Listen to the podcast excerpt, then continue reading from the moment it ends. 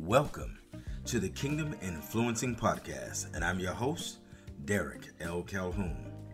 KIP, for short, brings you an exclusive look at the nature of humanity as we interface with culture and society in and out of our relationship with God.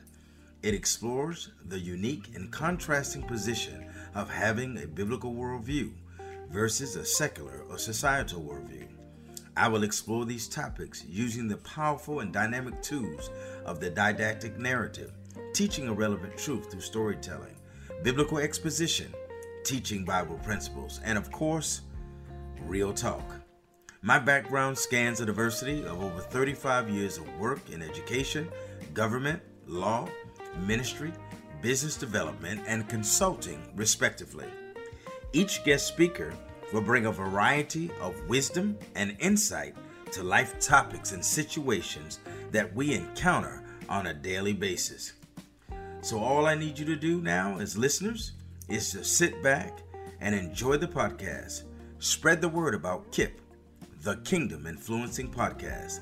And I will be your host, Derek L. Calhoun. That's hashtag KIP. Hashtag KIP.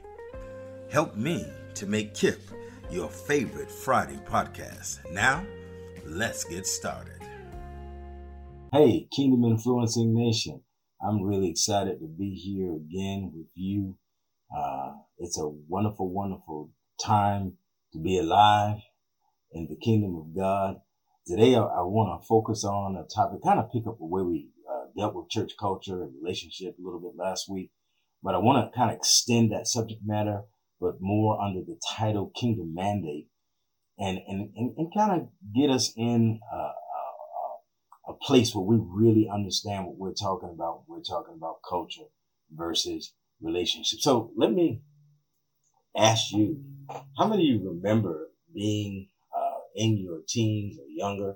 And, and I know there are thousands of listeners and I'm not sure what your adaptation is in terms of your introduction to the faith. You know, some people were introduced to the faith very young. Others did not get introduced to the faith until they were after high school or college. Um, there's so many variables and so many diverse uh, ways that people have been introduced to the faith. So I really want to focus on um, my. I'm, I'm, gonna use me as a as a example, and hopefully that'll help uh, uh, build a just a case study, if you will, for others. Because I used to go to church, uh, particularly I started off going to Sunday school, and um, I would go and I would participate and they would give me scriptures to memorize. And for whatever reason, I could never get the scriptures mem- memorized. Matter of fact, we used to focus on the Beatitudes and it was very, very difficult for me to, I mean, every week and I would actually try, you know, like doing homework, you bring it home, try to memorize it, come back. And I could never understand what the block was, what, what why it was that I could not, for the life of me, memorize scripture. So um, we went from there to me going to church with my grandma and parents. We went to uh, one of the Baptist churches in the community, and um, one night I I, I, I felt something. I, I really feel it was pull of the Holy Ghost, call of God, and I literally got up from where I was. Parents were sitting there. I just left them went up to the front of the room, uh, gave them my hand, if you will, uh, right hand of fellowship or whatever, you know, the, the ritual was at that time. And, um, I remember them taking me in the back, getting a little information, and they baptized me. But that was it. There was no follow up. There was no discipleship. There were no classes. There was no fellowship. There was you join the church and that was it. And so from that point, I kept attending that church and I would participate in church activities, you know, the things that the youth ministry would uh, put on and uh, that kind of thing. But here's the problem. I had been indoctrinated into the culture. Okay. First thing, you get baptized. You don't baptize someone who's not saved. you lead them to Christ first and ask them about their salvation or their salvific experience.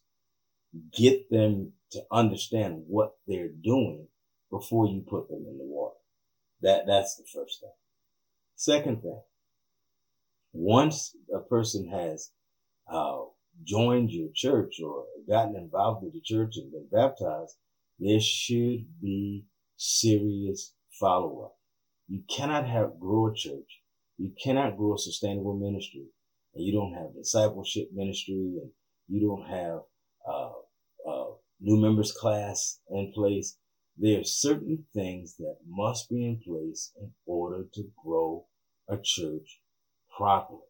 And I'm talking about for the long run. You know, not not just while you you may be the pastor now, not why just while you're the pastor. I I mean, we're looking at a perpetual move of God where God's church is able to sustain itself over the course of years and not just as a, uh, uh, uh, gathering of people who practice the culture of the church, but not the mandate of the church. Okay. So I was in that church for many, many years and never really got saved. And I didn't get saved until I was a sophomore on the campus of Howard University. And uh, at that point, I got baptized again. But at that point, I actually knew what was going on. But um, it's critically important that we lead people to the saving grace of Jesus Christ. So they understand not only not only do they understand the uh, culture of the church, but they understand why they're in the church and what their role is in the church and what they're supposed to be doing. So let me give you just a, a small uh, antidote. But the number one mandate of the of the kingdom of God is for humanity, and I'm talking about all humankind, whatever race, creed, color, doesn't matter, sexual orientation doesn't matter. That everybody gets to know or have a relationship with God. So the number one mandate of the kingdom of God is for humanity to have a relationship with God. That's it. So watch this. If you never ever went to a church, then that's of course not the goal, but that happens from time to time as people get saved and continue to study on their own. We want you to know who God is. We want you to have a relationship with God where you know why his son died on the cross. You know why he created the heavens and the earth for us and you understand that we all sin and fall short of the glory of God, that no one is righteous, no, not one. And that because of this, we all need the saving grace of Jesus Christ. In other words, while we were yet sinners, Christ died for us. And we want to accept those things. We want to understand those things as a, as a direct gift from God and then realize that, hey, God died for us. Then it's imperative that I also give my life back to God. Okay? So let me look at John 17 and 2 for just a little bit. St. John 17 and 2, New King James Version. As you have given him, uh, and we'll, I'll define these pronouns in a minute. As you have given him authority over all flesh, that he should give eternal life to as many as you have given him. This is actually part of the prayer that Jesus is praying in the Garden of Gethsemane, and he's uh, talking to his Father, and he's saying that you, God, have given him, Jesus, authority over all flesh, that Jesus should give eternal life to as many as you have given him. So as many people as God have called out and chosen, that Jesus would uh, be able to give these people eternal life, or give us eternal life. And so you see this as the number one mandate. This is right before he goes to the cross. This is praying in the Garden of Gethsemane. Uh, while his disciples, you remember the story, they were gone off to sleep. And he is literally praying for uh, the disciples. He prays for the world. And he continues this, this prayer and he prays for himself. And so this prayer is out of the prayer that he prayed for himself. So listen to this for me. Christianity is God coming to men and women through a relationship with Jesus Christ. Christianity is the only, uh, well, they call it a religion, but it's not a religion. It's a relationship. But the only uh, faith in the world that says that they have a savior who died on the cross for our sins and yet still lives. There's no other faith in the world that claims that their God yet still lives. Okay. So Christianity is a, is not a religion. It's a relationship with God. So let me read, uh, verse three of 17, which to me is the real crux of the issue. Again, Jesus is talking to him Father and he says this, and this is eternal life that they may know you, the only true God and Jesus Christ whom you have sent. That's it. That we may know God and Jesus Christ that, that was sent by God. And then you know that when we receive Jesus Christ into our lives, our Lord and Savior, that the third person of the Trinity, the Holy Ghost, then seals us until the day of redemption. And he makes the difference because it is God now living inside of you. Now, for some of you listening today, this may be a rudimentary or elementary, but it never hurts us to go over these things. It never hurts us to sharpen our axe. It never hurts us to make sure that we understand the basic mandates of the faith. So I, I want to talk about this. I want to talk about this. This is uh, how do we fulfill the will of God in our lives? God wants us to abide with Him, and He would abide with Him, abide with us. Well, the Scripture says that if you keep His commandment, that He will abide with you. And, and so there are two major commandments that help us uh, in our quest to be obedient to God, to grow in the things of God, and to become the children of God that God has called us to be. The first one comes out of Mark chapter 12, verse 30.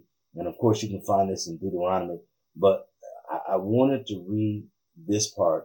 It's after the Shema prayer where God declares that uh, He is Lord, He is one. And it reads like this. This is the first commandment.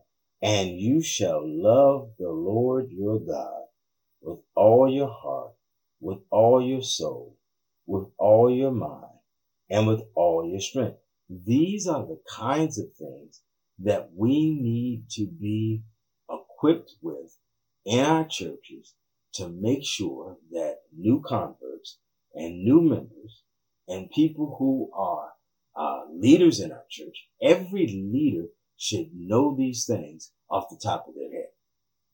And, uh, and, and, and not and from rote memory, but for the process of making sure that we are able as leaders in the church to lead our people properly. But if we make sure that everybody who enters those doors and joins our church gets this kind of information, it builds a strong foundation. In other words, they should understand salvation. They should understand how to, how they receive salvation. They should understand how to give salvation, how to share their faith.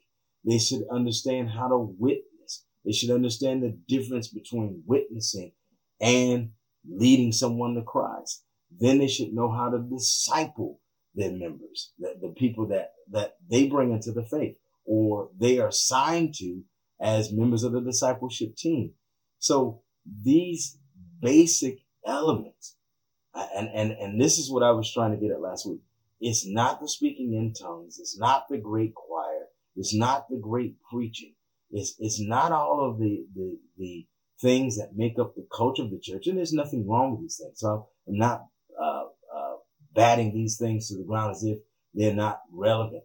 But what I'm saying is we need a sure foundation in the faith to really uh, give people what they need in order to sustain their faith. When I was going through COVID, it was the things that I learned as a young man of 19 years old, the basics of the faith that kept me.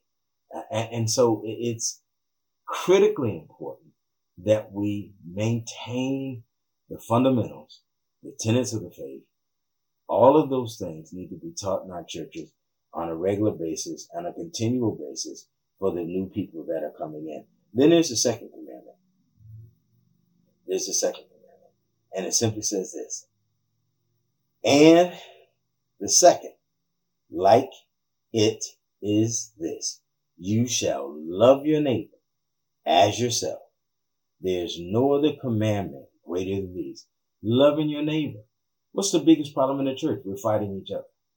When we don't wrestle against flesh and blood, but against principalities, powers, uh, rulers in, in high places. We wrestle against the devil. The devil is our enemy, not the person sitting in the pew next to you.